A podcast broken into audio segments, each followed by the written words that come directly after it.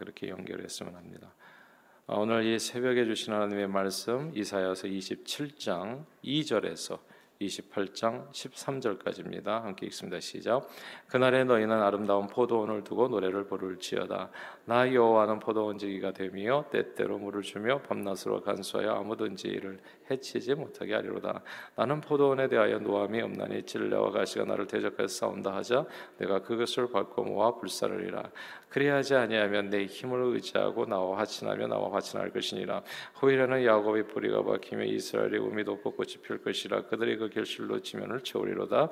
주께서 그 백성을 치셨던들 그 백성을 친 자들을 치신 것 같았겠으며 백성이 죽임을 당하였던들 백성을 죽인 자가 죽임을 당한 것 같았겠느냐.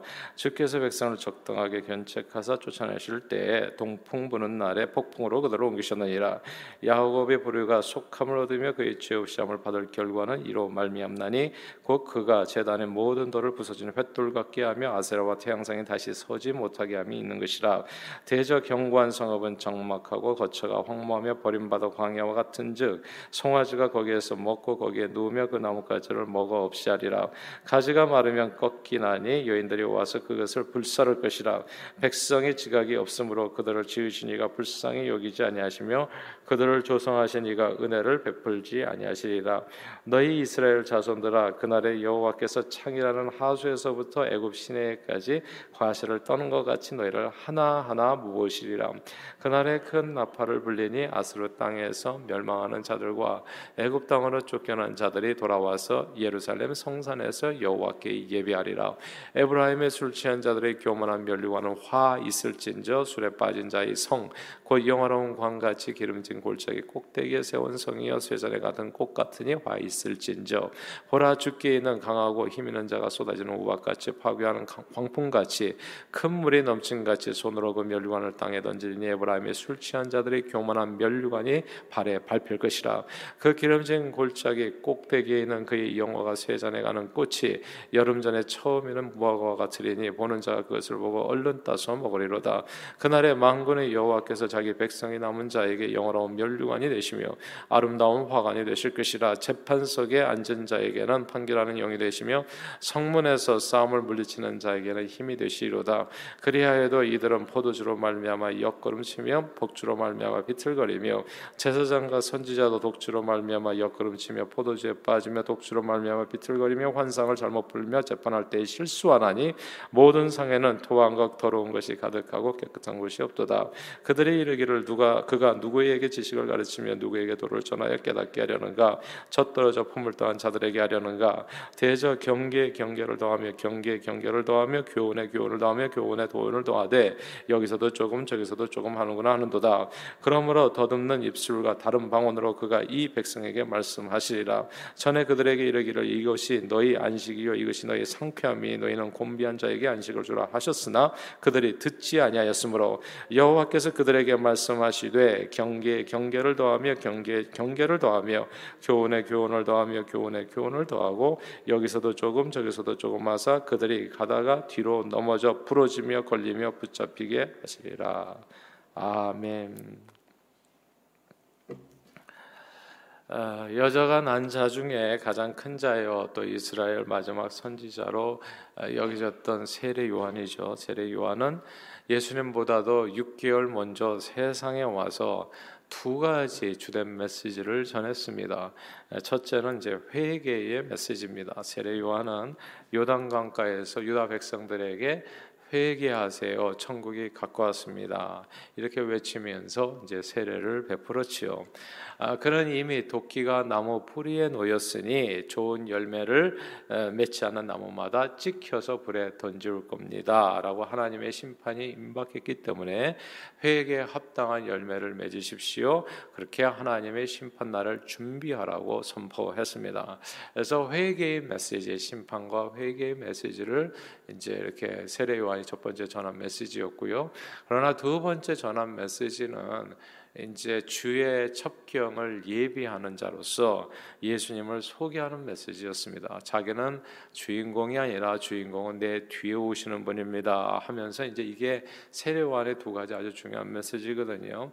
세례 요한은 회개의 세례를 베풀며 자신의 뒤에 오시는 이 세상을 심판하시는 분으로서 세상을 심판하시는 분으로서 예수님을 소개했습니다. 예수님은 세례 요한보다도 능력이 많으셔서 세례 요한이 그 신을 들기도 감당하기가 어려운 어려운 분이신데 예수님은 성령과 불로써 세례를 베푸시고 아, 손에 키를 들고 자기 타작 마당을 정하게 하여서 알곡은 모아서 콧간에 들이시고 축정에는 꺼지지 않은 불에 태우신다고 그렇게 선포했습니다. 이렇게 두 가지 메시지예요. 회개하십시오. 그리고 예수님을 믿으십시오. 이게 이제 세례요한의 주된 메시지거든요. 이 세례요한의 메시지는 정말 창세기부터 계시록까지 항상 어느 시대를 막론하고 우리 모든 인생들에게 꼭 필요한 메시지가 되는 겁니다. 그 안에는 아주 중요한 두 가지가 있거든요. 반드시 심판 날이 온다는 것과 그 심판 날을 어떻게 하면 피할 수 있는지, 어떻게 하면 심판의 때 구원 받을 수 있는지 그 모든 내용이 이 선지자 세례 요한의 메시지 속에 다 담겨 있는 겁니다. 그런데 예수님을 심판의 주로 이제 불로 심판하시는 분로 소개한 것은 약간 좀 이해가 어려울 수도 있어요. 왜냐하면 예수님께서는 자신이 세상을 나는 심판하러 온 것이 아니라 구원하러 왔다 이렇게 말씀하셨기 때문입니다. 그러나 여기서 중요한 게 있습니다. 항상 온전한 구원은 심판과 함께 이루어진다는 사실을 우리는 기억해야 됩니다. 우리는 꼭 붙들어야 돼요. 다시 반복할게요. 온전한 구원은 항상 심판과 함께 이루어진다. 그래서 예수님은 구원자이시기도 하신 동시에 또 심판자이기도 하신 겁니다. 예수님은 심판자이시면서도 동시에 또 구원자이시고요. 보세요. 구약 성경 시대에 이스라엘 사람들이 재판을 받는 곳 하는 것은 성문 앞이었습니다. 그래서 어, 다윗 시대 다윗 왕이 항상 성문 앞에 앉아가지고 백성들이 재판 해 줬는데 압살롬이 가가지고 이제 어, 다윗을 향하는 백성들의 마음을 훔쳤다는 구절이 나오잖아요.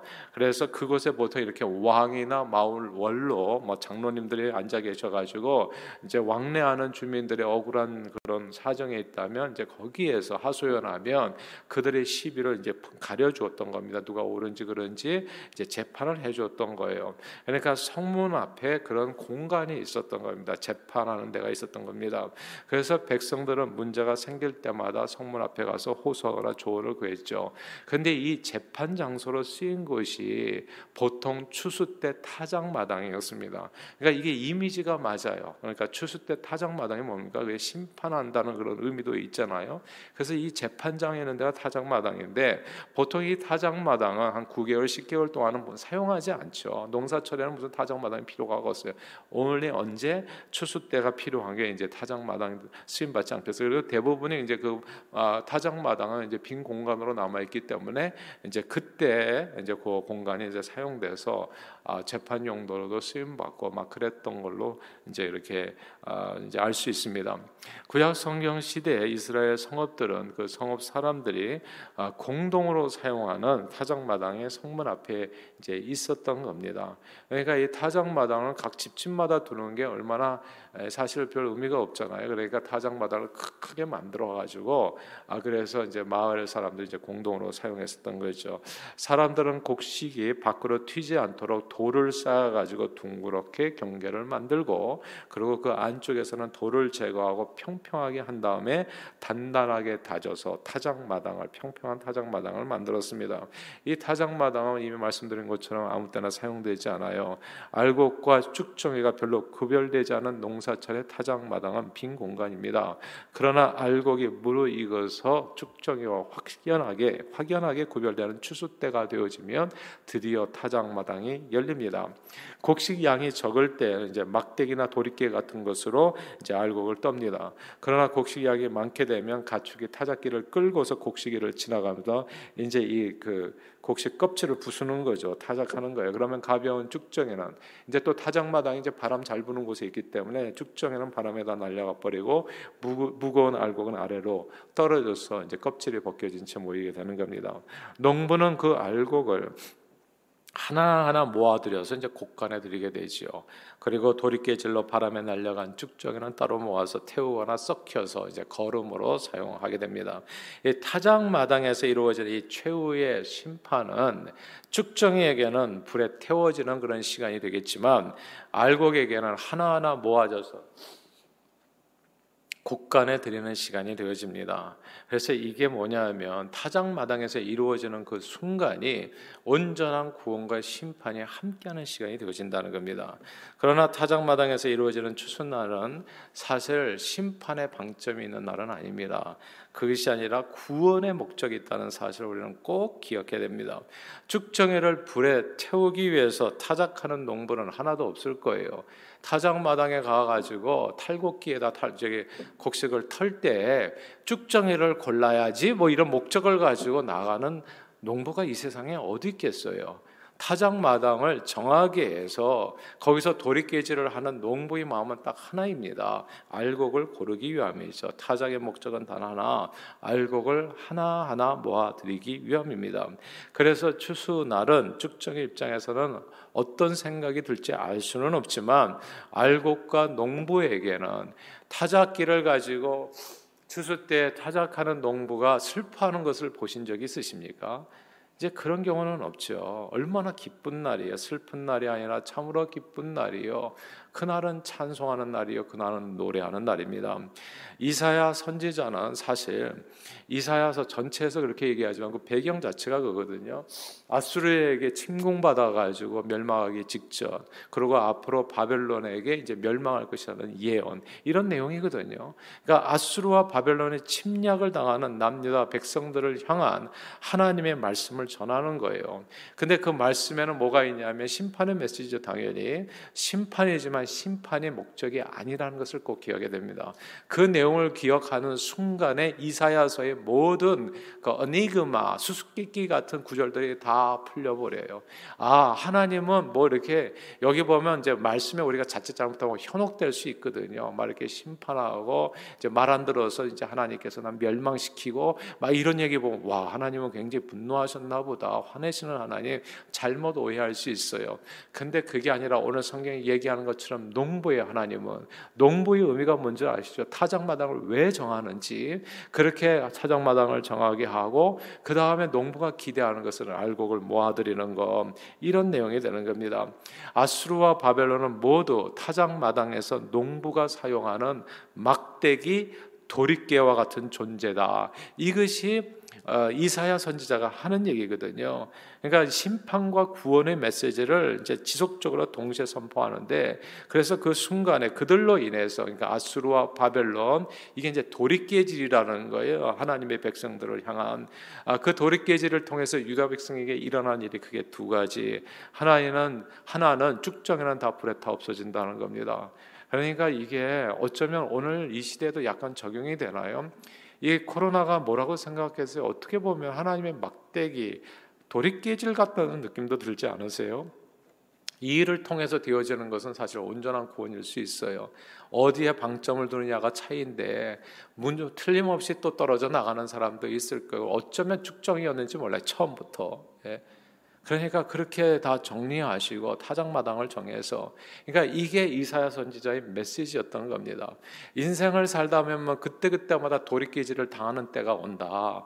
그러니까 사실 하나님께서 그 도리깨질을 몰랐다고 얘기하기는 되게 어렵죠. 그럼 하나님이 아니시게요. 전지전능하신 하나님. 그러니까 우리 인생의 행과 불행이 겹쳐서 항상 이렇게 다가오게 되어지는데 그래서 성경은 얘기하기를 고난 받을 때는 너희는 기도하라 얘기하는 거예요. 항상 주님을 생각하면서 기도하고 회개하고 돌이키고 그러니까 그 돌이깨지를 통해서 그러나 하나님의 선하신 의도를 우리가 의심해서는 안 됩니다. 이 일을 통해서 그러니까 이번에도 코로나를 통해서 많은 사람들이 좀 코로나 블루에도 걸리고 좀 어려움도 겪고 뭐 이렇게 좀 힘들다고 얘기하는 사람도 많은데 사실 항상 기억해야 될 것은 이사야 선지자 메시지가 그거예요. 하나님의 선하심을 의심하지 말라. 그대가 알고기라면 그대가 알고기라면 하나님의 선하심을 의심하지 말라.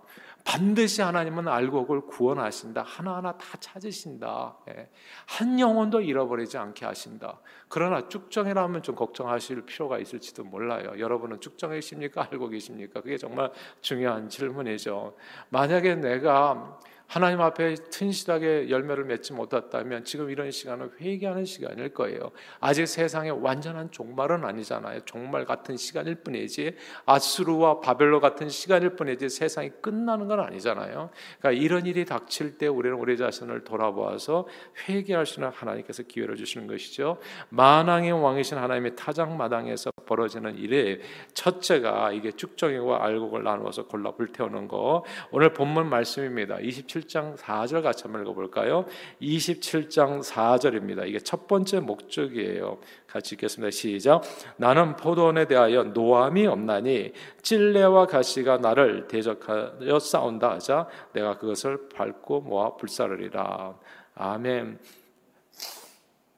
여기서 찔레와 가시들을 밟고 모아 불사른다는 구절을 주목해야 합니다. 아, 만왕의 왕이신 하나님께서 타작마당을 정하게 하시고 첫 번째 하시는 일은 아, 축정이와 알곡을 나누어 골라 축정회를 불태우는 겁니다. 그래서 그 나, 나머지 내용을 쭉 읽어보면 그날에 이 그날에 여호와의 날 심판 날에 모든 우상들 아세와와 그다음에 태양상이 무너진다 이렇게 되어 있어요. 그리고 이스라엘의 술 취한 자들의 교만한 멸류관이 땅에 떨어져 밟힐 것이다. 이제 이렇게 또 표현되는 거죠. 27장, 28장 연결해서 보면요.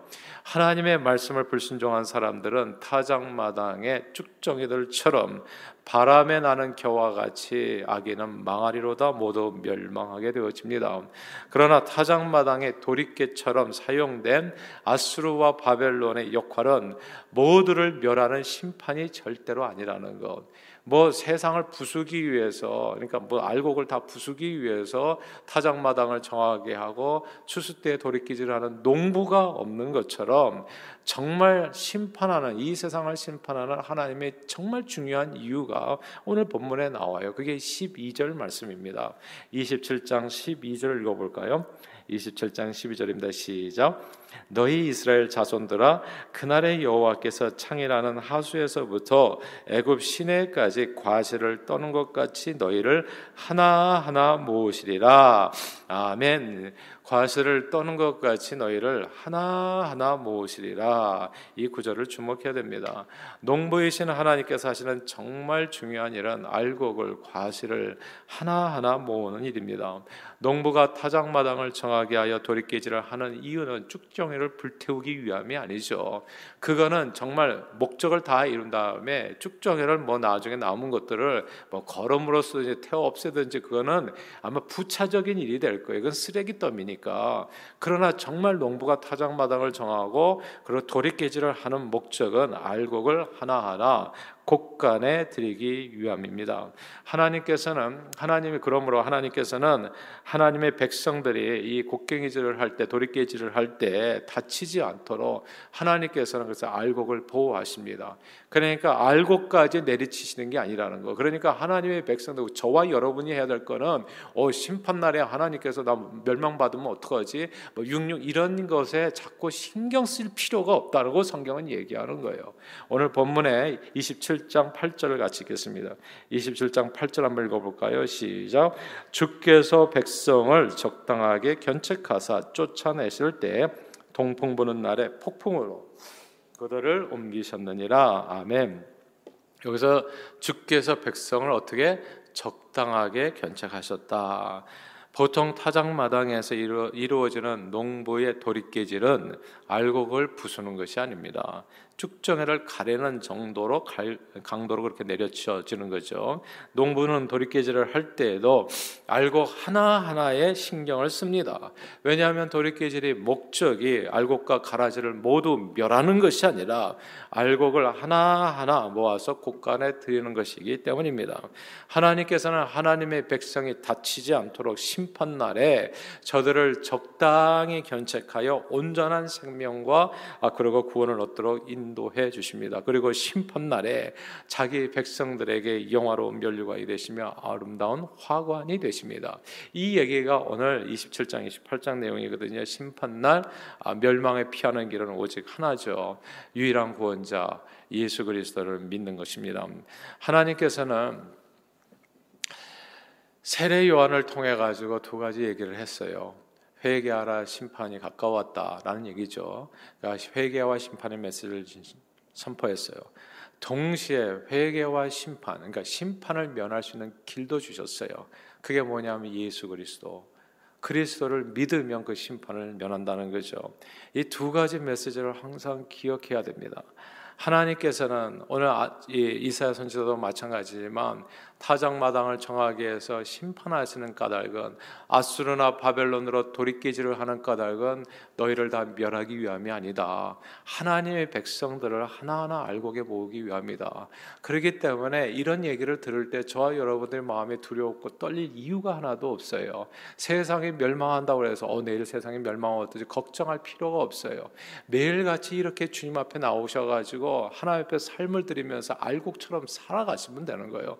그러 면 그러면 아무것도 두려워 하나님께서는 어떻게 해서든지 심판 날에 우리 영혼을 구원하십니다. 14만 4천이라는 말씀이 이제 숫자가 사실 아, 요한계시록에 나와요. 근데 요한계시록의 숫자는 묵시록의 묵시 문학의 그런 아, 대표적인 내용이 이제 사실 요한계시록인데 그 숫자는 다 이메졸이라고 얘기하죠. 상징을 갖고 있는 것이 진짜 문자적인 14만 4천이 아니에요. 그러니까 신천지와 같은 이단에서는 그렇게 풀어가지고 이게 이제 어떻게 얘기할 수가 없어요. 무지하다고 얘기해야 되냐, 무식하다고 얘기해야 되나요? 그러니까 그래서 그러면 용기가 있게, 있게 되어진다는 건데 14만 4천은 그냥 진짜 리터럴 숫자가 아니고 하나님의 백성, 하나님의 백성을 한 영혼도 잃어버리지 않는다는 그런 의미예요. 내가 정한 어떤 숫자는 14만 4천이라고 하는 어떤 숫자는 하나님의 숫자이기도 하고 상징적인 의미이기도 하는데 그 숫자는 12 곱하기 12 곱하기 1000에서 완전 숫자를 의미하거든요. 그러니까 하나님의 백성들은 내가 알곡이라고 정한 사람은 한 영혼도 잃어버리지 않는다는 그러므로 저와 여러분들이 신경 써야 될 거는 14만 4천에 들어갈 건가 안 들어갈 건가가 아니라 내가 14만 4천 그러니까 하나님의 백성으로서 오늘 살아가는 거 그럼 내 영혼은 잃어버리지 않는다는 그런 의미가 듭니다. 하나님께서는 세상을 심판하기 위함이 아니라 구원을 받도록 예수 그리스도를 보내셨어요. 그러나 예수 그리스도 이 독생자 이름을 믿지 않으면 심판 아래에 있게 됩니다. 예수님께서는 하나님 아버지를 농부라고 소개하죠. 그리고 자신은 포도나무, 그리고 너희는 가지라고 말씀하시면서 내 안에 거하기만 하면은 많은 열매를 어, 얻게 된다 이야기하셨어요. 이게 길입니다. 구원의 길이에요. 자, 심판과 회개의 메시지, 그러나 어떻게 하면 심판을 면할 수 있는지까지도 하나님께서 우리에게 주셔서 어떻게 하면 알곡이 될 수 있는지 그 타 작마당에서 기쁨으로 그 심판날을 맞이할 수 있는 길은 뭐냐면 주님 안에 거하는 겁니다. 우리가 포도원 농부 대신 하나님께서 행하시는 심판의 때를 견디고 온전한 구원을 얻는 길은 예수 그리스도 안에 거하는 길이에요. 이게 얼마나 쉬운 길입니까? 주님 안에 거하기만 하면 너희가 내 안에 거하기만 하면 뭐 신경 쓸 게 없다. 너희는 저절로 많은 열매를 맺게 된다. 그, 그렇게 되면 자연스럽게 14만 4천에 들어가는 거예요. 한 영혼도 잃어버림 없이 천국 곳간에 드림을 받게 됩니다. 그래서 오직 의인은 어떻게 해요? 믿음으로 말미암아 살리라 한것 같다고요. 온전한 구원은 사랑하는 여러분들 심판과 함께 이루어집니다. 심판 날이 구원 날이 되고요. 구원의 날이 심판 날이 되어져요. 노아 홍수 심판의 날이 노아 가족에게는 완전한 구원의 날이었죠. 그렇죠. 노아 홍수 심판의 날이 노아 가족 알곡들에게는 온전한 한 영혼도 잃어버리지 아니하고 소돔 고모라 멸망의 날이 롯에게는 완전한 구원의 날이었습니다. 그리고 아스루와 바벨론에 멸망당한 날이 이 알곡 백성들에게는 하나하나 곡간으로 드려지는 때이기도 합니다. 그리고 이제 마지막 날이죠. 주님이 저리로서 산자와 죽은 자를 심판하러 오신다 말씀하셨습니다. 그 심판 날도 역시 주 안에 거한 모든 사람들에게는 온전한 구원의 날이 될 겁니다. 누군가에게는 슬픈 날이 누군가에는 오늘 본문 1절의 말씀처럼 노래 부르는 날이 될 거라는 거. 추수 때 농부의 타작마당은 쭉정에게는 어떨지 모르지만 농부에게는 슬픈 날이 아니라 기쁜 날이요 노래하는 날이요 알곡을 하나하나 모아 곡간에 드리는 날이기도 합니다. 추수 때는 사랑하는 여러분 반드시 와요. 타작마당이 반드시 벌어지고요. 알곡과 가라지는 반드시 나뉘게 되고 알곡은 하나하나 곡간에 드려지게 됩니다. 주님 반드시 다시 오세요. 그래서 성경은 너희는 경고하여 흔들리지 말고 더욱 주일에 힘쓰는 자들이 되라 이는 너희 수고가 결코 헛되지 않은 줄 너희가 알미니라. 제가 늘 강조하는 얘기지만은 예수 믿는 게 가장 중요합니다. 예수를 믿지 않고 나머지 다 가지고 있는 썩어질 영광, 썩어질 동화줄 붙들고 사는 거나 마찬가지예요. 인생은 120년이 마침이 아닙니다. 그 후에는 사람에게 한 번 죽는 것은 하나님이 정하신 그 후에는 심판이 있어요. 120년만 살고 말 거냐고요, 도대체. 이 땅에서 뭐 트럼프 사과같이 그냥 큰 건물 짓고서 그거 하나도 각오하지가 못하는데 저는 정말 장례 절차를 많이 제가 인도를 했잖아요. 보면 정말 놀라워요. 사람 모든 걸 다 두고 갔어. everything. 예. 에브리데 그러니까 그 사람이 어카운트도 있고 그 사람이 집도 있고 차도 있고 심지어 그 사람의 몸뚱아리도 거기 그대로 있어요. 딱 하나 없어진 건 영혼만 없어진 거예요. 아무것도 자기 것이 아니었다는 게 심판 날에. 근데 그 썩어질 것을 위해서 주님을 몰라요. 이 세상에 이렇게 어리석은 사람이 있나요? 그러나 꼭 기억하세요. 추수 때가 옵니까 안 옵니까? 농부에게 반드시 옵니다. 반드시 와요. 추수 때는 반드시 와요. 마찬가지로 저와 여러분들의 영혼의 심판 때 반드시 옵니다. 이사야 선지자 메시지가 딴 게 아니에요. 그 심판 날이 반드시 너에게 온다. 남 유다 백성에게 하는 얘기예요. 아수르에서 모면했다고 해서 기뻐하지 마라. 그다음 네 차례다. 심판 날은 반드시 온다. 너희도 회개치 아니하면 이와 같이 망하게 된다. 그 메시지가 계속 이사야 선지자를 통해서 주어지는 겁니다. 그러나 주 안에 거하는 자에게는 걱정할 필요가 없다. 여기가 이게 심판 날이 온다고 자꾸 메시지를 전하니까 사람들이 두려움이 생기잖아요. 무엇을 두려워하는가 그대가 알곡이라면 하나님은 한 알곡도 14만 4천 한 영혼 14만 3,999가 아니에요. 14만 4천 한 명도 잃어버리지 아니하고 너희가 내 안에 거하기만 하면 많은 열매를 맺는다. 그러므로 저는 저와 여러분들이 주님이 세상에 다시 오시는 그날이 슬픈 날이 되지 않도록 오늘이라고 불리는 이 시간에 더욱 열심을 품고 주를 섬길 수 있게 되기를 바랍니다. 주님이 다시 오셔서 세상을 심판하실 때 눈물로 그분을 맞이하면 안 되겠지요. 눈물이 아니라 기쁨으로 주님을 맞이하면서 이게 타작마당에서 농부가 탈곡기로 곡식을 털 때 노래를 부르잖아요. 이런 분위기로 주님을 맞이해야 되지 않겠어요? 기쁨으로 주님을 맞이하면서 천국 잔치에 참여하셔서 주님 주신 영화로운 멸관 쓰고 주님을 영광을 영원토록 찬양하는 저와 여러분들이 다 되시기를 주 이름으로 축원합니다. 기도하겠습니다. 하나님 아버지 온전한 구원은 심판과 함께 이루어짐을 깨닫게 해주심을 감사드립니다. 그리고 하나님의 심판은 마치 도리깨질로 알곡을 꺼내 하나하나 곡간에 모아들이듯이 하나님의 백성을 적당히 견책하여 영화로운 멸류관을 주시는 목적임을 깨닫게 해주심을 감사드립니다. 늘 그날을 걱정으로 기다리는 것이 아니라 기쁨으로 기다리며 오늘 더욱 열심을 품고 주님을 섬기는 저희 모두가 되도록 축복해 주옵소서. 예수 그리스도 이름으로 감사하며 기도하옵나이다. 아멘.